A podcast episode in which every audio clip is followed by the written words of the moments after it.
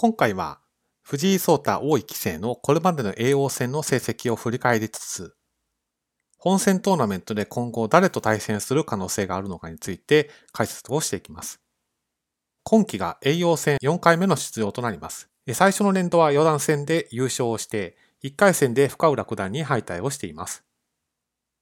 次の年度は1期7段まで昇段していましたので、7段戦に出場をして優勝を果たし、1回戦で斎藤慎太郎王座に敗れています。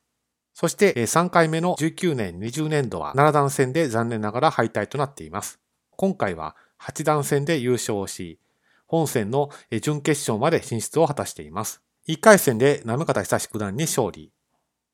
2回戦で難敵の長瀬拓也王座に勝利をし、準決勝進出を決めました。そして準決勝では丸山忠久九段との対戦が決まっています。現在は B 級2組に在籍をされていますが、名人獲得経験もある上に、去年の竜王戦では決勝トーナメントで負けていますので、決して侮れない相手です。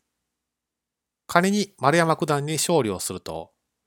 決勝では斎藤慎太郎八段か佐々木大地九段のどちらかと対戦することが決まっています。斎藤八段はタイトル経験者、佐々木五段もいろんな公式戦で活躍を続けられていますので、ここからは一層の難敵が続くということです。でこの3名の方とのこれまでの対戦成績をまとめています。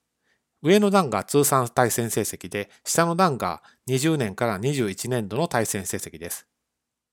まずは丸山忠久九段とはその竜王戦で一度だけ対戦があり、その時は丸山忠久九段が勝利をしています。そして斎藤慎太郎八段とは過去に3勝2敗の対戦成績となっています。そして佐々木大地五段は20年21年度は対戦はありませんが、通算は1勝2敗と負け越しています。無敵の強さを誇る藤井聡太王位棋聖が、えー、負け越している数少ない棋士の一人です。